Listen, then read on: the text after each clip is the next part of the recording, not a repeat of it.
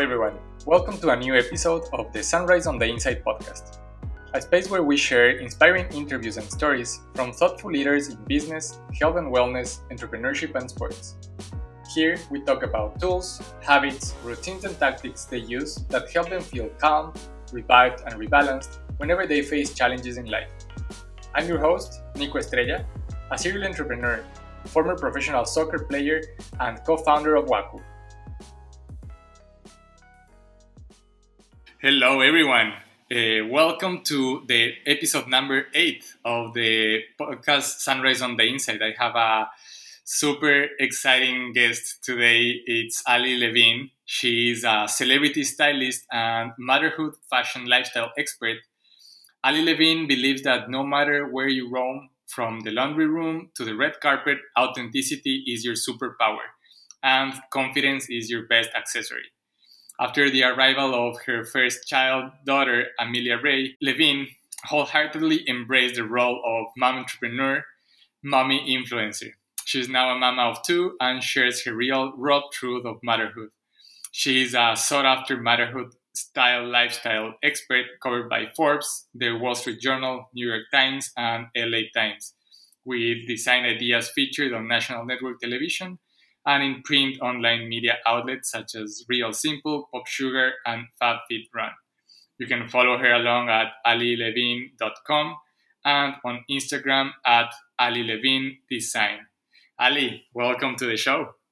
Thanks for having me. I am I am very excited. I have a lot of questions for you because I don't think I've ever uh, spoke with a fashion stylist expert so I have a, a, lot of questions. I'm very excited for our conversation today. Um, I wanted to start first, if, if we can go through um, your story and your background a little bit. Uh, I know that uh, you started your career in the New York fashion industry. Um, so first, I wanted to ask if you can tell us a little bit about how was your story like whenever you were you were starting your career and if you can share with us one of your favorite memories of that time uh, whenever you were starting the career. Sure. Okay so we're starting like beginning beginning like when i was in school with fashion or, or where where how far back are we going? Wherever you you want to start. Okay well uh, so i would say first off i've always loved fashion uh, i love fashion since i was a young little girl, uh, two, three years old. I think my inner child always knew I wanted to be in fashion. I love fashion. Um, I would be twirling around in my grandmother's fur coats and pearls at a very young age in her house. I would go in my own room at three years old, my mom told me, and go pick out my own outfits and put myself together. And she would be like, What are you wearing? And I'd be like, This is my outfit, you know? And and I was very much like I knew what I wanted to wear, even if everybody else thought it was crazy. Uh, my mom said, like, one of my first kid photos, you know, for school, I wore painted overalls and the whole thing. And so I've always been, I think, um, in that. You know, I think is you know, I, I've always been creative. I've always been fascinated by how fashion and color and the energy around fashion, what it can do to transform someone. I mean, even being you know so transparent right now, like.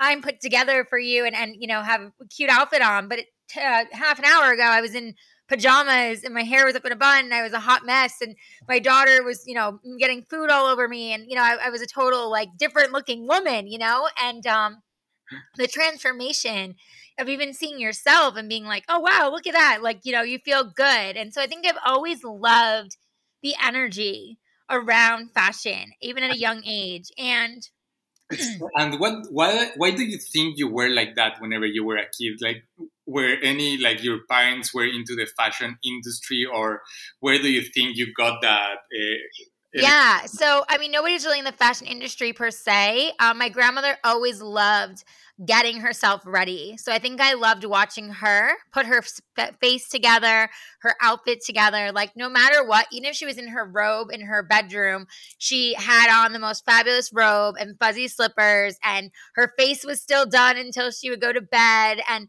you know, she just looked fabulous and she loved getting herself together. And so I think watching that, I was enamored by how she loved to feel good like that and, and and bring herself together. And as I got older, she would take me to stores, you know, shopping, and we would have so much fun together, picking out clothes for me to wear. And I would do little fashion shows, you know, in the mall and everything, and um, pick out fun outfits and we would go to fashion shows. You know, I'm originally from New York, so we would go to some fashion shows in New York City. As I got older, I did a little bit of modeling, so I would go do like little fashion shows and, and get to be a part of all these things. So she probably started it off and really encouraged me. Uh, her mother uh, also did for a short time some designing, and so she would design like basically following sketches that other designers already had out there and they would ask her to kind of make like a similar version um and so she was doing a lot of that sketching um i didn't know her you know then uh, she I, when i met her she was very much at the end of her you know life um but i heard stories um about that and how she would design and you know that was her mom um, and she and um, her sister, who um, who is still uh, alive, you know, Earthside right now, because my grandmother is passed. But her sister um, always crochets and sews. And when I was younger, I would watch her and my grandmother sew and crochet and do everything. So I think being around all that, you know, I was encouraged to take oil painting. Um, my dad did some cool like uh, screening t-shirts uh, when he was in college just as like a fun way to like make money but like he always had that creativity about him so I think it was very much, you know, born within me. Um, but the fashion piece, I think, was kind of just something that I really dove into. Like, I just really loved, even though fashion wasn't maybe something that was like taught to me per se. It was something I kind of taught myself. Um, and then as I got older, you know, I started trying to figure out like how, what does this look like when it comes to a job because I really wanted to be within fashion, but I had no idea what I wanted to do or like where to even go and where to start. You know, like most of us when we're kind of, you know, younger and we're told, oh, you got to go do this and you got to do that. And you're kind of sitting there like, oh, okay, I don't even know what I want to do, but I know what drives my passion. And, you know, for me, I was very blessed that fashion was always my passion. So I think as I got older, I really followed that. I really believe that when you find your passion in life, whatever it is, it will guide you and you will figure out you know what you should be doing or what you could be doing versus someone trying to tell you what you should be doing um, and it was funny for me because my dad you know, with all good intentions and all good heart because he's such a good man. But my dad wanted me to learn business because he's a businessman and he was very successful to this day in his businesses. And so he wanted me like to have business before fashion because he's like, business is really important. And he wasn't wrong. I definitely think the business side of taking in school before I even got into fashion school was very helpful for me to navigate all different changes that did come about that I would have maybe never been able to predict what have happened, um, like the stock market crash and all these things that you just can't control. Um, and so I do think the business side was a good thing to learn, but it definitely was not something that like I planned on doing. You know, he told me I had to go to college first and get a you know my business situated, and then once I took my business classes, then he would you know support me and help me you know go through my fashion school. So that was kind of the trade off. Like, okay, you want to do fashion, you're to do business first, you know. And I was like, oh, I don't want to go to business school. I don't want to take take these classes. But, you know, I, I, even though I didn't thrive and I didn't love them, I think it was good for me to have for the background. But as soon as I got into fashion with school, I immediately just felt so at home. And I came home to myself and I was like, loving it and thriving in design and merchandising and you know sewing and you know creating and uh, producing and you name it i was loving all the classes and so i kind of came into this place in college where i was like wow I don't even know what I want to do because I love every single class. Like I literally love every single thing I'm doing, every single thing I'm learning. Like how do you even pick? Which I know like most people, like I was very blessed. Most people don't have that reality. Um, but I did. And I was very much like, what am I going to do? But I still had no clue. And so then I feel like it was kind of chosen for me. I was um, helping on one of my fashion productions at school. I was the president of our Fashion and Merchandising Association club at college. And mm-hmm. so I was the president. I was like asked to help other students find jobs and help them be mentored and, and you know find things for them to do for internships and for jobs. So while i was doing that i met target or as i like to call them target. And I, I met target and i said you know these students are really interested. You know i would love for you to meet them. And so as i'm doing this target says to me well what about you? And i'm like well what about me? And they're like wouldn't you be interested in this program? And I was like, oh, I didn't even think about it to be honest. And so that actually was my first job um, was with Target, which a lot of people don't know because it's so far back in my history now. But that was my first job um, as an intern was working for Target, working for Target, and working on their executive program and getting to you know work with their store learn all um, logistics of bringing a truck onto you know the, into the store and pushing out you know the clothing onto the store they call it the soft lines and when they say you know the logistics pushing out a truck for anyone that doesn't know like you're literally laying it all out putting it all into the store figuring out where it goes the logistics of how it works you know what's coming in the inventory. I was doing the planograms of actually building and figuring out how the clothing departments would look how the clothing would be displayed, the visuals, all the mechanics that like nobody really talks about or you really think about when you walk into a Target, right? You don't look at it and go, "Oh wow, this is how they set it up and this is what this was." You just think, "Oh, this is the department," you know? And and there's so much that goes into it. And so that's what I mm. was doing as an intern and then fast forward, I had such incredible mentorship and so much great training. They asked me to um, basically go and open a flagship store um, in New York and say, hey, we're going to put you through our executive program and fast track you essentially to an executive, which was like a management job, and get you going. And so that was my first real big girl job at like you know 20 21 years old i was like shocked i hadn't even finished college yet and they were like we want you to do this and so i ended up finishing college early, going back and doing some classes online, and then doing some other classes um, back in the city when I was, you know, going and working for this job in New York. And that was kind of the start. And it's funny when I think about that, I would have never chosen to go like work as like a executive manager at Target in retail. Like that was never my passion. That was never like but it was an amazing opportunity and at such a young age like being handed that and then also like the money as well to be quite transparent like it was just like wow this is so huge i'm going to do this you know and going back to what we spoke about passion you know after that was happening for a couple years and i was doing really well in the business i started really feeling this like burnout and it was really hard for me because I was making a lot of money and I was doing really well. I was on track to be like district level and have all these huge opportunities. And something in my soul was like just not happy. Like I was just like, there is something not working. Like, what is going on? I have all these things material wise, but like I'm just not fulfilled. And so I turned to my boss and I said, Hey, I don't know what's going on with me, but like I this is not working anymore. I need to try to figure out what's going on. I think I want to look more into the design side, more of what I studied in school, and figure out what I could be doing with that. So they were amazing. And they were like, well, we don't want to lose you. We'll introduce you to our design department and let you look into an opportunity with that.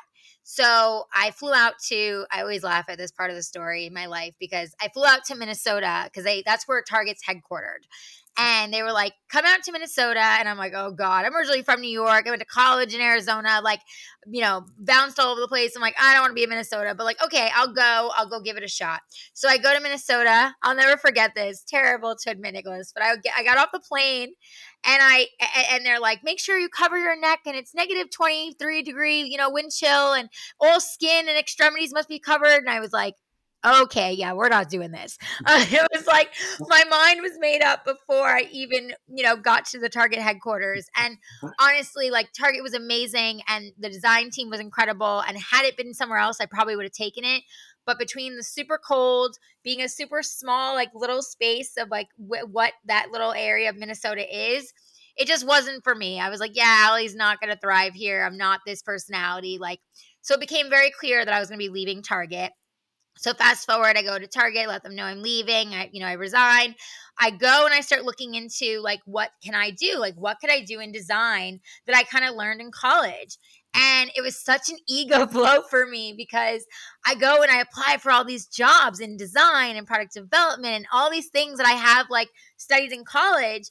And they're like, yeah, one, you don't have the experience even though you went to school. And two, like, we can't pay you anywhere near what you were making at Target. Like, you're a big executive there. Like, you're coming in here at like low bottom totem pole. And I was like, wait, what? it's like, what is happening? And I had to really like dig deep and say, like, but my passion is this type of fashion. And like I left because I don't want to be doing what I was doing, even though it was great money and incredible opportunities. And so I really had to put my ego aside and say, I'm going to start over. I'm going to go and and work in the corporate world in design, but I'm going to start over. And so that's how I wound up from retail to corporate and started working for a company called Fragments, which is a private label jewelry company in New York City that does like jewelry and accessories. Mm-hmm. And it's everything from like Abercrombie to Banana Republic, Saks, you know, Neiman Marcus, you name it. Basically, for anyone that doesn't know what private label is, you basically are designing something and then they're putting their label on it as it's their own. And so that's what I was doing, as well as helping with the shipping and everything else. And that was my first jump into the corporate world. And then fast forward, I was working for Coach, doing handbags and design for them, and Talbots and Lacoste and all these different companies. And then the stock market crashed. And when the stock market crashed, that was like a whole nother blow to me because I finally felt like I was starting to find who Ali was in the industry. And I was like loving design. I was loving product development. I was like, wait, now the stock market crashed. They, you know, they laid me off. You know, they laid off so many people. And I was like, oh no, like, what am I going to do now for a job? Like, what, eh, like, what the heck, you know? And of course, retail still had availability. And so part of me was like, just do I just go back to retail? Like, I know how to do that. But there was something inside of me that was like burning, that was like, no, like, there's got to be more. There's an opportunity here, but you have to be willing to see it. And after like really being super depressed and like super emotional and crying my tears and, you know, really having a pity party for myself, I started really looking into like, okay, what else can I use this opportunity for? So I started networking with different people, started asking around like what else I could be doing in fashion. Styling wasn't really a term that was coined just yet. Stylists weren't really known at this point. Mm-hmm. D- dating myself, but they weren't. Um, you know, and so I started asking around. I'm like, what is there in like the shopping world and how do you get into that and you know what else could i be doing and how do i work with people and you know all these different things and i luckily had a lot of friends and family in the entertainment industry and they were like hey you know you might be able to get an internship and i'm like an internship? I need a job you know? Like you know like i i haven't been an intern how many years you know? And they're like well i mean it's a whole different industry so once again i had to like put everything aside and say, okay, check your ego, Ali, check all the things you were thinking, like you may making money wise, whatever it may be, and like start over once again. And that was how I started in the entertainment industry. And I started interning for like um, Nick Lachey Jessica Simpson back in the day when they were a couple. Um, I worked on uh, their like love, you know, project that they did with, you know, meet uh, Nick Lachey and Jessica. Um, I worked on a bunch of VH1 stuff. I helped on 30 Rock bunch of different projects. Wow. And uh-huh. then a movie came to New York City, which was Wall Street Money Never Sleeps with the yeah. famous Oliver Stone. Yeah, yeah, of course. And yes. And Oliver Stone's team just needed someone to run around and just do like coffee and donuts and just needed really someone to be there you know they're they're bitch. Can i say that? Um, and so they you know my my my family says to me hey i might have an opportunity for you. Would you want to you know go and interview? And i'm like okay. So i go and i like dress up you know in all my fashion and i'm so excited. And they look at me kind of like oh my gosh this girl is like so done up and like her heels and the whole thing for this like interview. And they're like you know what we are interviewing you for right? And i'm like well, I'm going to be working on the set, right? And they're like, uh, not quite. You're going to be getting coffee and donuts and probably help cut up some scripts and maybe do drop offs for us, like whatever we need dropped off. And I was like, oh, okay. You know, it's like, and that just went, you know, and I had nothing, you know, I, I had nothing, Nicholas. I had no opportunities. I was like trying to get off of unemployment. You know, I'm someone who really likes to work, so I never do well, you know, being that just sitting there letting something play. Yeah. And it was like, what can I do? And I thought to myself, you know what? This is another opportunity for me even though it may not be much money and it may not be much of what I thought it was going to be, and fashion may not be involved, it's a job. It's something. It's something to learn. So I said yes. I took it. And it was the best yes I could have probably honestly ever have said yes to out of all the things at that point because I ended up getting thrown into the fire of the entertainment industry, really like learning by baptism by fire and seeing what it was all about and fell in love with the fast paced entertainment industry. Even though I wasn't in anything I was loving, watching everything and seeing everything came to life, I was able to get a feel of like, okay, if I stick this out, this is what I want to be doing. Like, this is amazing. I would have never known about this had I not jumped in and done this and just run around and gotten donuts for them and coffee, you know? Yeah. And Yeah, yeah. don't get me wrong. I mean, I was working at like five in the morning to like 11 o'clock at night. Like, it was not for the faint of heart. Like, it was a intense, intense time, uh, those seven months. But you know, I got to run around and get coffee for them at all hours of the morning. I was, you know, constantly in with the actors in their dressing rooms, like helping bring stuff for them. And I was in it, even though I was kind of invisible, you know? And um, I got to really experience like what it took to be in that and the hard work and what they expected. I mean, I'll share this. So one of the first days on the job, I, I was asked to go get, you know, coffee for Oliver Stone and a couple other the big players. And they were like, make sure it's this and make sure it's that and don't mess it up. And I'm like, okay. And I write it all down. I'm like, got it. Okay, I'll be right back, you know? And I come back and I hand over the orders and I'm feeling so confident. I'm like smiling at everyone. I'm handing it over. And Oliver looks at me and he spits out his coffee. And I, Oh I, I looked at him like, like I wanted to crawl into a hole at that moment and shrivel up and die. You know, I was like, Yeah. oh my God, why is he looking at me like that? And then his assistant turns to me and she goes, it has whip because they say no whip, no whipped cream. Mm. And I'm like, I told them no whip. And they're like, well, it has whip. They're like, did you check? And I'm like, no. And they're like, you know, and I'm like, oh my God. And so, anyways, like this whole blowout.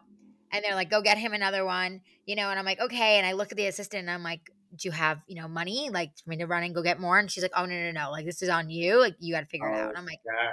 Oh my God. So that was like a major reality check right in that moment. I like immediately start crying when I walk away from the set. And I ha- I call my parents and I'm like trying to gather myself and like have to dry my tears. I get to the, you know, Starbucks. I'm there bawling my eyeballs out again to the Starbucks. I'm like, you guys got it wrong. da, da, da," You know, and they're like, oh my God, it's okay. Calm down. Like, we're not even going to charge you. Relax. We'll help you. Like, you know, it's like a whole scene. These people are probably like, this chick is nuts.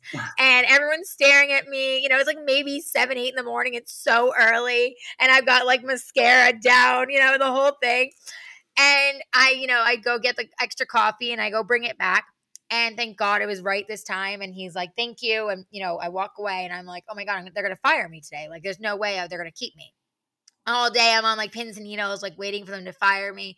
At the end of the day, they come over and they're like, thank you for handling yourself. We appreciate you apologizing. You know, thank you for paying for it. You know, we appreciate you owning the responsibility. And I was like, you're welcome. I'm so sorry. I was like, thank you for this opportunity. And they were like, what do you mean? And I was like, oh, are you, are you letting, me, are you letting me go? You know? And they were like, no, you own, you owned it. You were responsible. Like you got it done. Just like next time, be aware. Like you, you could get fired, but like be aware of what's going on. I was like, okay, I will be. And from then on, it was like my head was down and I was like focused more than I was ever focused before. And it was like, no one is getting in my way, paying attention to every single thing. And so I did that and I really put my head down and started really focusing and paying attention. And months later, Oliver Stone himself turned to me and said, You know, I've really watched you work so hard. You've done such a great job of everything we've asked you to do. I know you said you love fashion. I want to introduce you to the costume designer on this movie. I was like in shock. And he introduced me to Ellen Mirojnick, who's a super famous costume designer to this day. And he's like, Ellen, you know, this is Ali. She would love to learn a little bit in between what we're already doing. And so at first it was just a couple hours once every few weeks, but then all of a sudden they didn't need me as much in the other production and I was able to be in the costume department and I was learning in costume and that was when the game changed for me. It was like, "Oh my god, this is what I want to be doing. Like, this is amazing. I'm getting to help them shop and do returns. And even though, again, I still wasn't really doing anything like glamorous because I was still, you know, low on the totem pole, I was so excited to be around all the actors and watching them get dressed and everything that was happening and, you know, watch the costume designer make decisions. And Yeah. it was just so cool. I could feel the energy. Everyone would get so excited.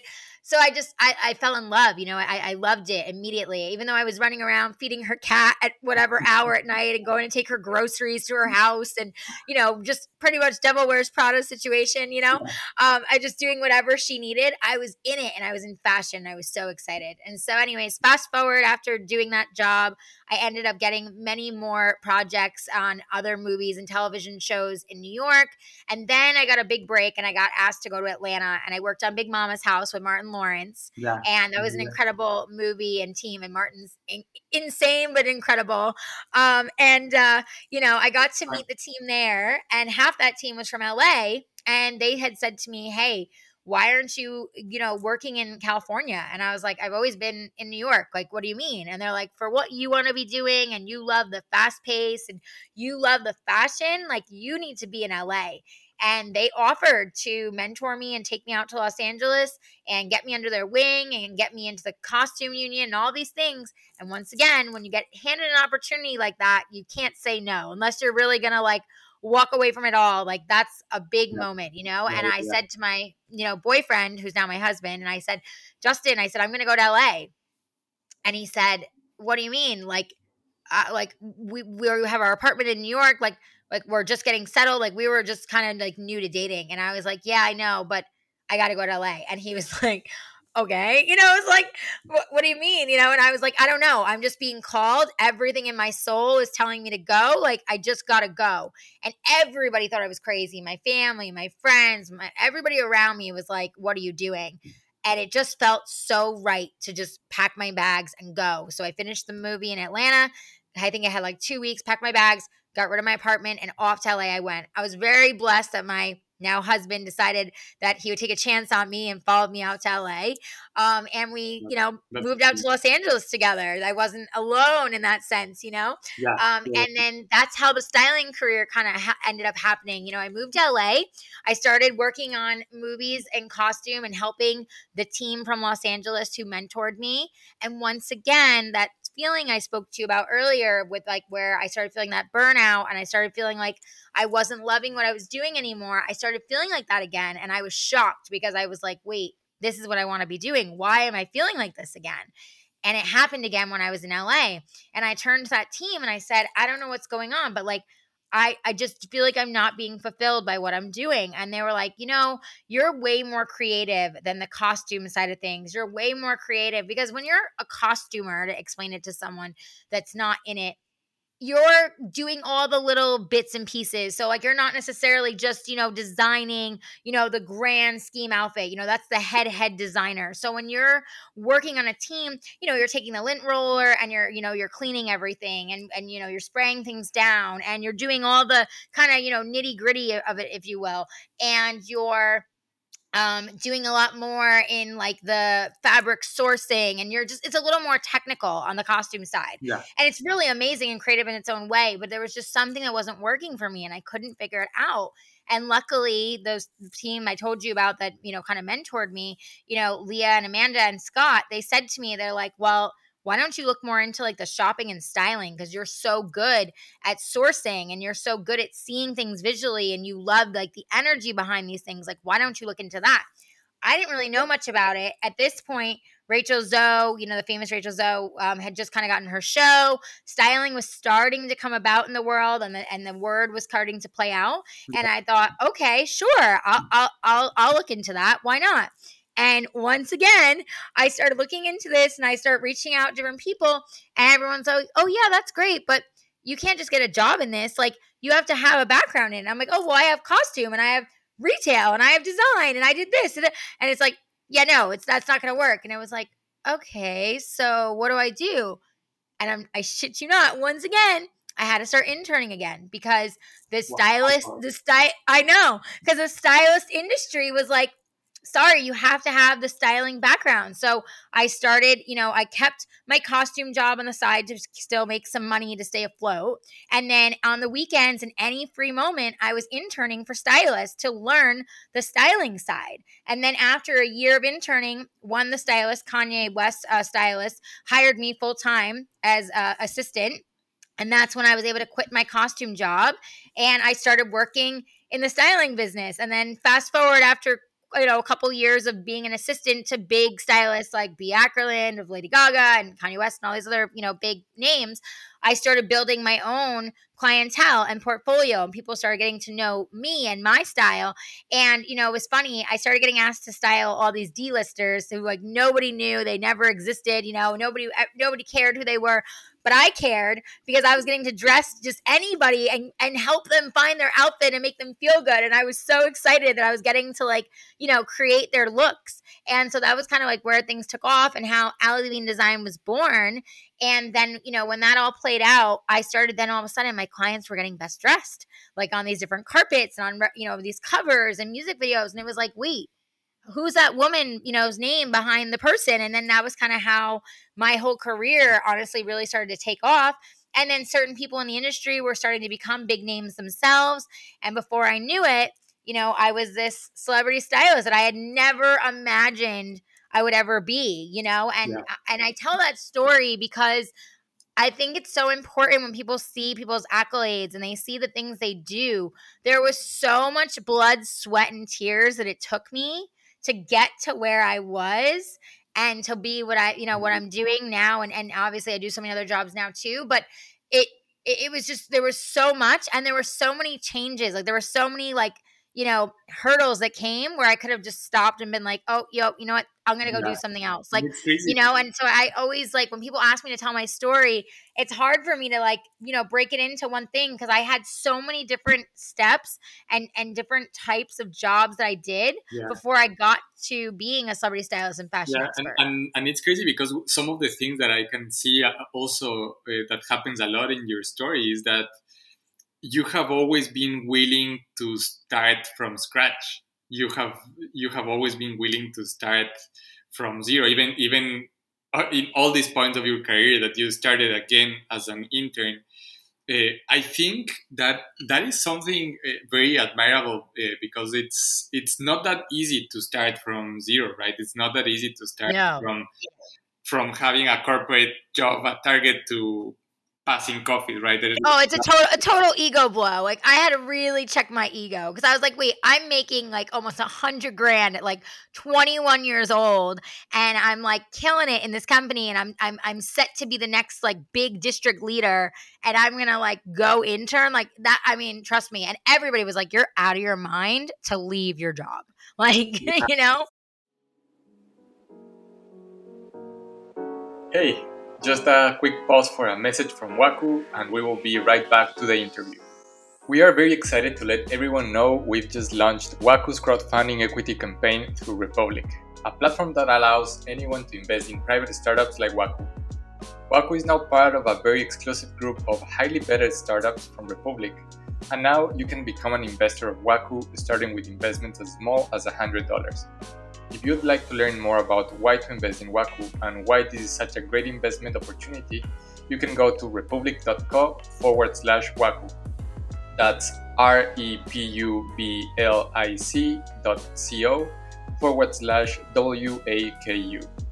We will be thrilled to have you join us in our journey to bring to the world the most refreshing herbal tea with gut health benefits and help to create impact in the livelihoods of hundreds of Ecuadorian farmers let's get back to the show. I have a couple follow up questions here, and the first one is um, how how do you think um, you were able to make such a difficult decision at that point? Because I know that, uh, as, I was I, as, as, I was telling you, it's uh, of course it's not an easy thing to do, right? And and I, I think it has to do a lot of um, listening more to yourself and listening more to your inner voice than to what the other people is going to be thinking or what you you are supposed uh, to do at that at that moment uh, and i know that i, I know that in, in, my case i i grew up um, of course with all these voices and, and a lot of times you uh, kind of like it's easier to listen more to the external voices and to the what are you supposed to be doing right now and a lot of times that stops you from making a decision like this to follow your dreams and to follow your passion so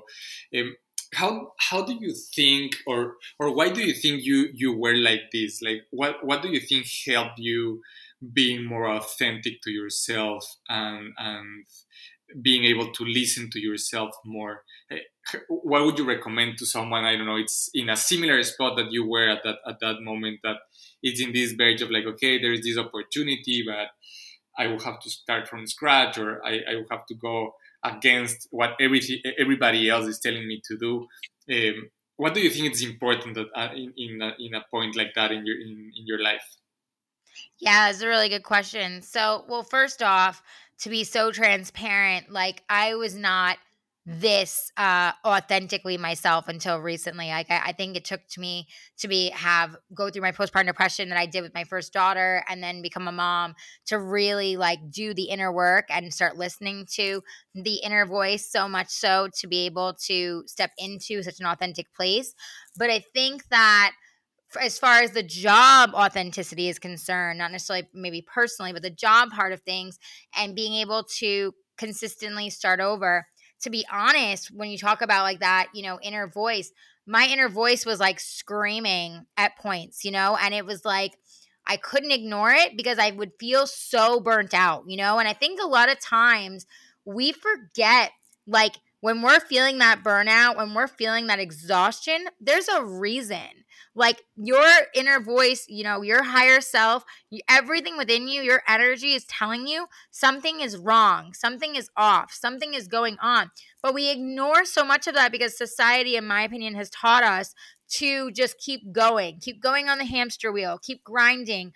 Don't stop. And I was there. Like, don't get me wrong. I was so that person and I think that when you start to look at that and you start to ask yourself, like, but why do I always feel this low? Or why am I feeling unfulfilled? Or why am I feeling that burnout? Whatever it may be. For me, it was so in my face every time with every job. I would literally like, you know, have all these amazing accolades. I'd be loving my job. And all of a sudden, I go from loving it to hating it in like a matter of like a day. And it was like, what is going on? And it kept happening. And I was like, this is nuts. This is not cool. Like, stop. Like, I was pissed, you know, because I'm like, I'm working so hard. I'm enjoying what I'm doing.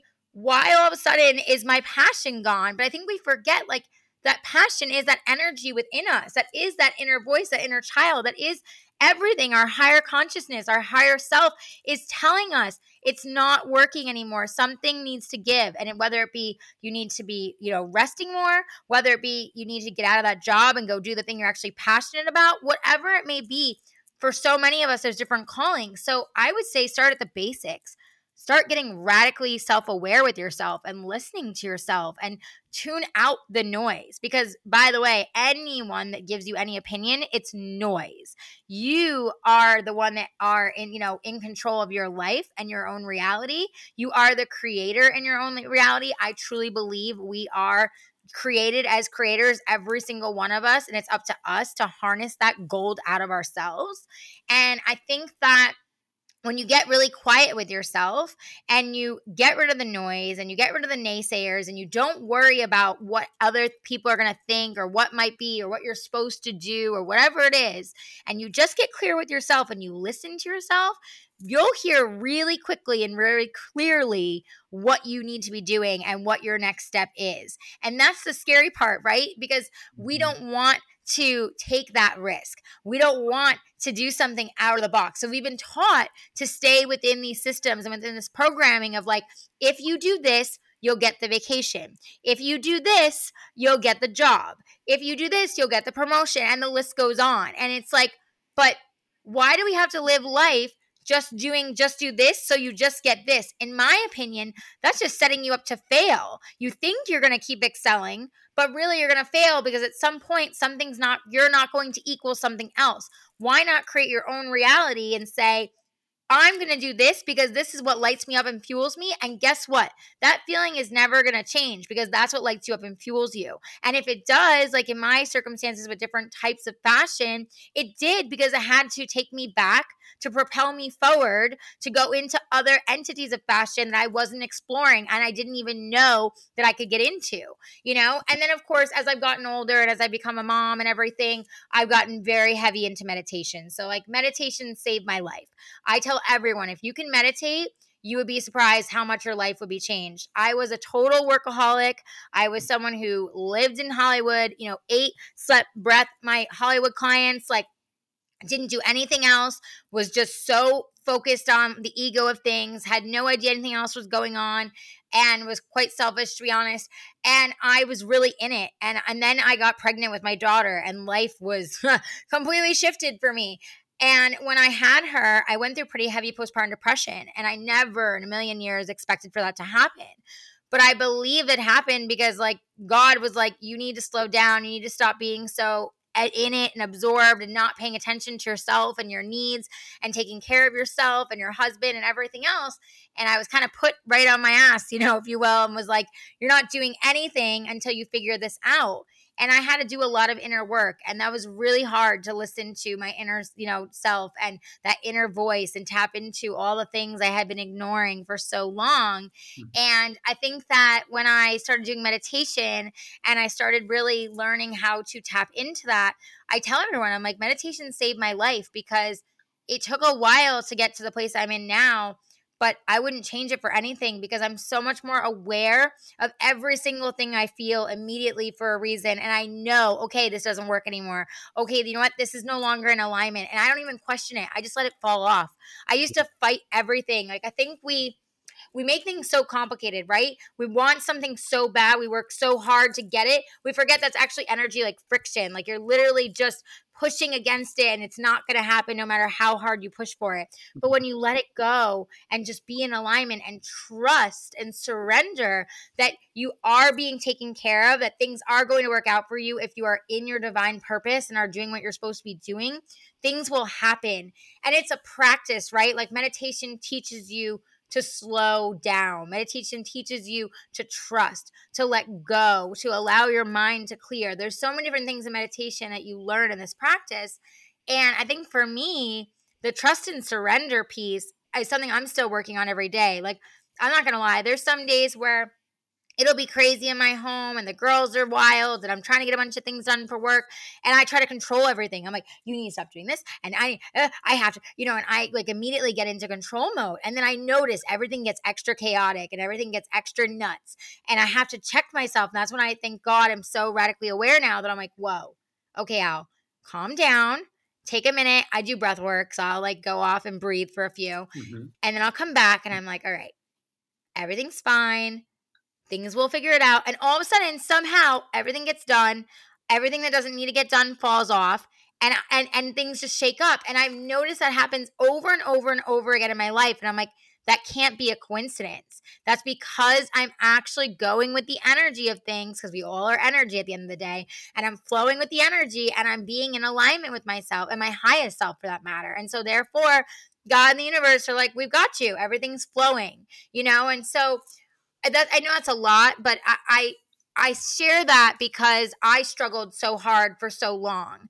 And I had no idea that I could be this fulfilled and have this much inner peace and be, you know, this mm-hmm. authentically myself and still be able to do all these different things that I'm doing and more. Like I'm building more than I ever did before and I'm creating more. And and I never thought I would be in that place, you know? And so anyone listening, it's like first get really clear with yourself, okay? Like ask yourself why you're feeling a certain way. If it happens once in a while, it might just be a day you need to rest. Okay, we all have to rest. We all have to like put in our brains that rest is productive because we've been taught that it's not, but rest is actually like the next key to making you successful. So mm-hmm. like allow yourself to rest and like rewind. But then after that, if it keeps happening and you keep noticing things are off, ask yourself, why are things off? What's out of alignment here? What's not working? And start really being like clear with yourself and your own boundaries of like, this isn't working anymore. And like being okay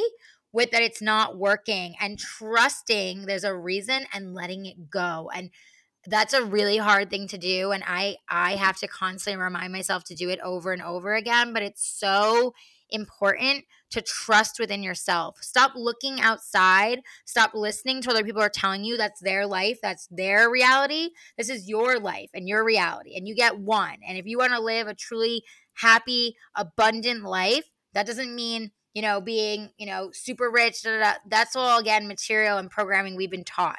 Truly abundant and in inner peace and feel good and be happy every single day in your life, you have to be willing to be radically aware of what's going on and trusting and surrendering that process. And then finding practices that help you do that. So like I said, for me it's meditation. And what type it's, of meditation do you do whenever you you meditate? Uh, how, how does that look for you?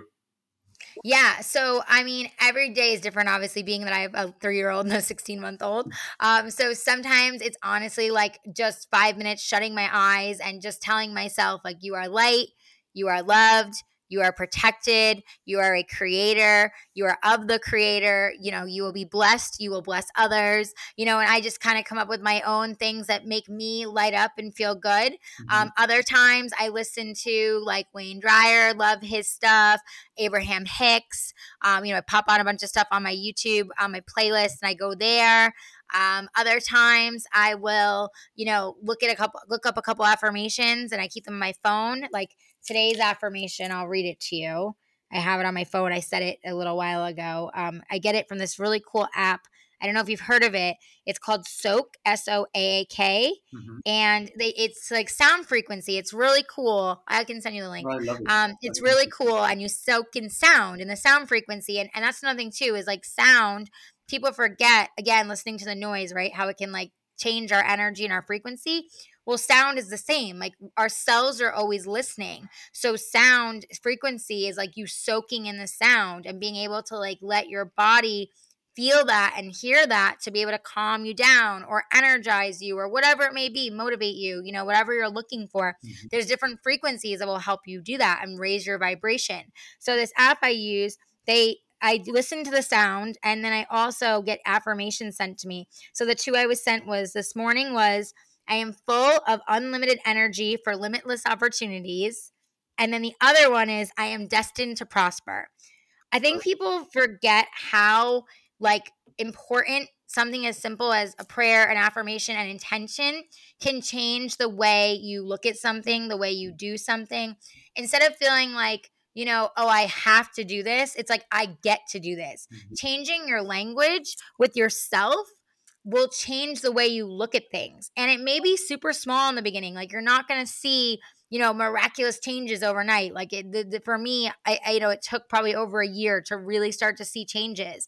But practice is what makes it build up and what makes it change, you know, and being willing to mm. dedicate yourself to those practices and stick to them, you know. And and now I incorporate breath work. I love breath work. I do that, you know, usually at least once a week even if it's just quick little resets. I do it with my toddler, Amelia. Um, when she has a little meltdown, I'm like, okay, let's do breath work together, you know, and it helps get her to center and teaching her. We do morning affirmations together in the mirror, um, you know, and so I want her to have that practice. So we do that together.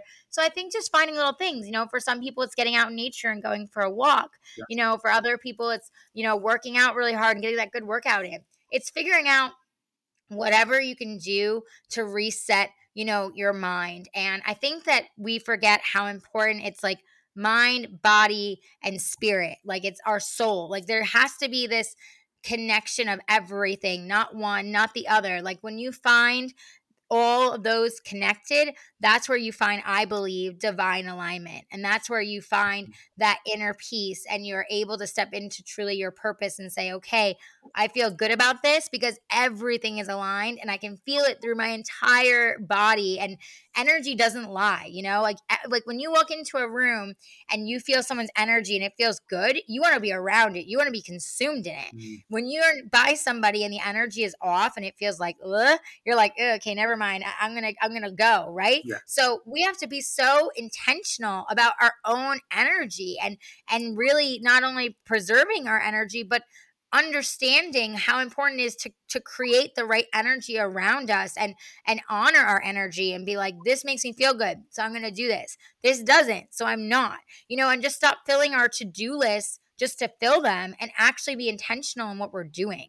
That's when you start to really see the shifts in your life in personal and business and anything you're doing. I love it. Yeah i couldn't agree more with that and uh, words do have a lot of power, and the things that you say to yourself have a oh, lot yeah. of power and have a lot of power over the perception you have on things for sure. It's like that example that says if you say that you want to buy a yellow car, you are going to start seeing yellow cars in the oh yeah. every time. It's yeah like, eh, absolutely. there are more yellow we, cars now but it's just like your perception changed because that's what you are exactly. now, right Right. And I think we, you know, I, I, love that you use that example because I think we forget also how powerful we are in that sense, like how powerful our mind is, how much we can tap into our own consciousness. And we stay in the programming instead and just keep going on the grind of just doing whatever's put in front of us and what's told to us instead of like actually like thinking about what is it that I do want? What is it that I get to do versus what I have to do. And I understand that there's certain things we all have to do, but even if you could look at that differently and say, I get to do this because then this does this for my family, or I get to do this because then I get to bless others, or whatever it might be, to change that lingo. It will change the way you look at everything, and you will not be in that lower frequency and like low density feeling when you go do it anymore.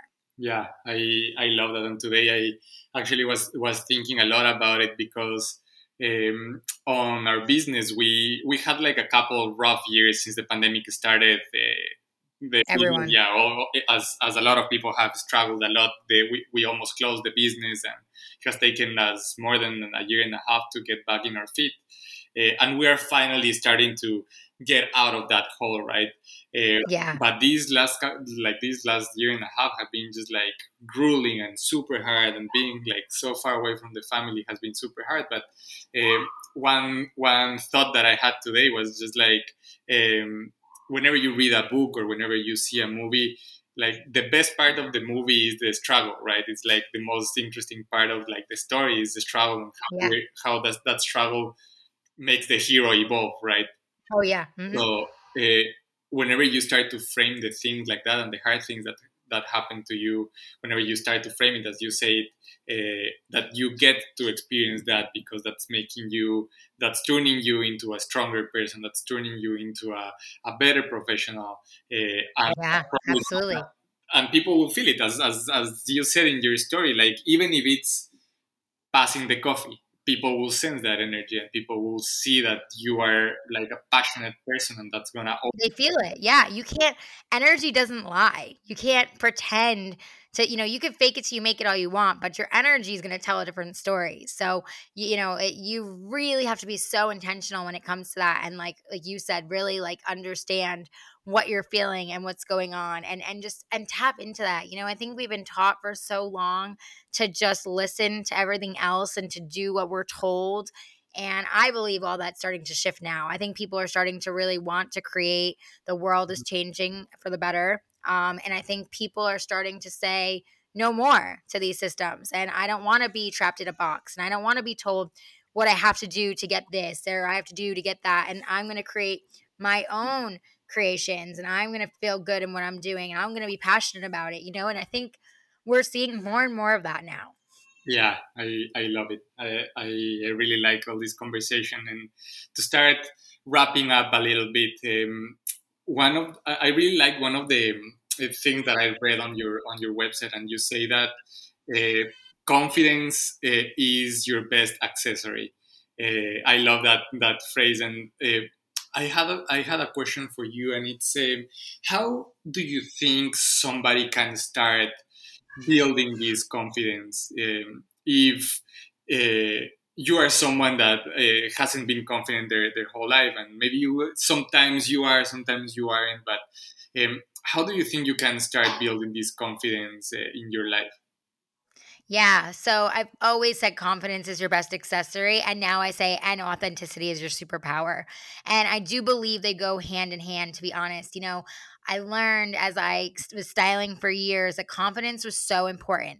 But then when I became a mom and I went through my postpartum depression and I had all the journeys that I went through with that and I found light at the end of the tunnel, you know, and all and everything. I realized that what really helped me step into that confidence was being authentically myself, having to own so much about myself that I didn't want to own, having to work through so much of shadows that I didn't want to own, you know, all these different things that like, you know, it's life, right? But we don't necessarily deal with and I had to deal with in order to be able to move forward in my life. And I had to go inward in order to go forward. And that was something I really never had to do before. And I did, I had to do it. and i um you know when i speak to confidence you know it's like that feeling of like when you put something on and you're like oh I feel good, right? Like you like feel good in it and you're like, okay, I, I feel good. I feel like I could go do this or I could go get this job or whatever it may be. I can go ask that person out on a date, you know, whatever, whatever it is. But being able to be authentically yourself and then step into that confidence, I really do believe the two go hand in hand and it's so important. So I would answer that with that one, know yourself again, be so radically aware and know yourself and know what you want and what you deserve and create your own sacred boundaries and everything that follows that for you to step into who you are authentically. And then find the confidence from that and within that to be able then say, okay, I know exactly who I am. Now I'm going to be confident to show it. I want, you know, to wear this. I want to look like this. I want to build this of myself because this is how I feel, you know, and I think that for me, when I went through everything, I had no idea that I was going to lose my confidence after my postpartum depression. And that was like a mm. real, like, shake for me. You know, it was like a really, like, holy shit moment because I had always been so confident in styling and I had always been so confident in my job. And when I went through that, I almost felt like a fraud because I didn't feel confident getting dressed anymore because my body looked different. And I didn't feel confident, you know, going out to events anymore because I didn't feel the same. And I felt like a totally different person and woman. And so I realized, like, wow, and now I feel like a fraud because I'm not confident in where I was.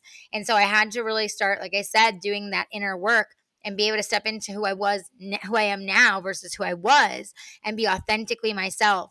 And then once I was able to do that, then I was able to confidently step into this new version of Ali and say, okay, I may not be those things anymore because I'm a mom and all these things have changed, but I still you know, love fashion. I'm still an expert. I'm still this. Actually, I know more now about the body because I've shifted so much within my own body and what's going on with fashion. And it's no longer just, hey, that fits you. It's I actually realize that some bodies may be different through different things they go through, you know, and and it changed my way of even looking at fashion and, and how all that is. So I think that confidence when you say confidence is your best accessory, it's got to really be that accessory to you. It's like it's got to be a piece of you, but you have to be willing to own who you are authentically and authentically in order to be able to step into being confident and then showing off that confidence with yourself. And then it's like with fashion, like have fun. You know, I always tell people, I'm like, stop being so rigid. Stop listening again to like, must be the trend. I have to do what this celebrity is doing. No,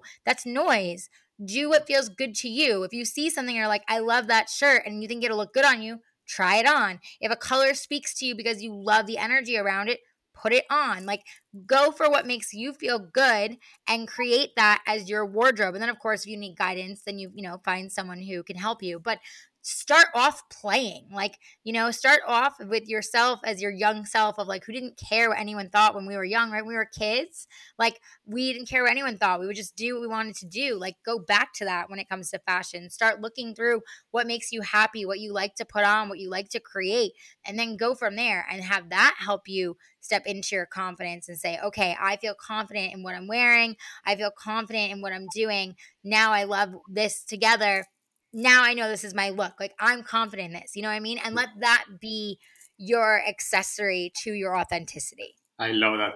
I love that, Ali. Thank you so much for sharing all this. Uh, and to finish our conversation, where can people learn more about you and about the work that you do? What's the best way to contact you? Sure. Well, thank you so much for having me. I, I love the conversation as well. And uh, you can find me at alilevine.com is my website. Uh, you can follow me on social at Ali Levine Design, L A L I L E V I N E Design. Can, can you tell it's Friday? I cannot talk. um, Ali Levine Design is my social Instagram, Facebook, Twitter, Pinterest, Talk, the TikTok, what all the things on there. I spend most of my time on Instagram as I'm building my community. So please feel free to DM me and say hello. If something resonated with you, or if you have a question or whatever it may be, you need inspiration, please say hello. Let me know you found me from the Sunrise Podcast. I'm happy to say hi. Um, and my podcast that I have is Everything with Ali Levine. I'm going to be dropping a new podcast soon all about spirituality and my own journey. I'm very excited about that. Nice. And um, yeah, if you need styling help, I'm doing a ton of consultations via Zoom, via online, Skype. So feel free to reach out either via my website um, or you can email Ali at AliLevineDesign.com. Awesome, Ali. Thank you so much again. It was a pleasure to have you here in the podcast. Thanks for having me. Bye bye. Hello, everyone. This is Nico again, and just a few more things before you take off. If you'd like to be part of the Waku tribe to be the first one to know about the launch of exclusive flavors, special promotions, and content about health and wellness, just go to livewaku.com. That's L I V E W A K U.com and sign up for our email list. And if you sign up, I hope you enjoy being part of our community.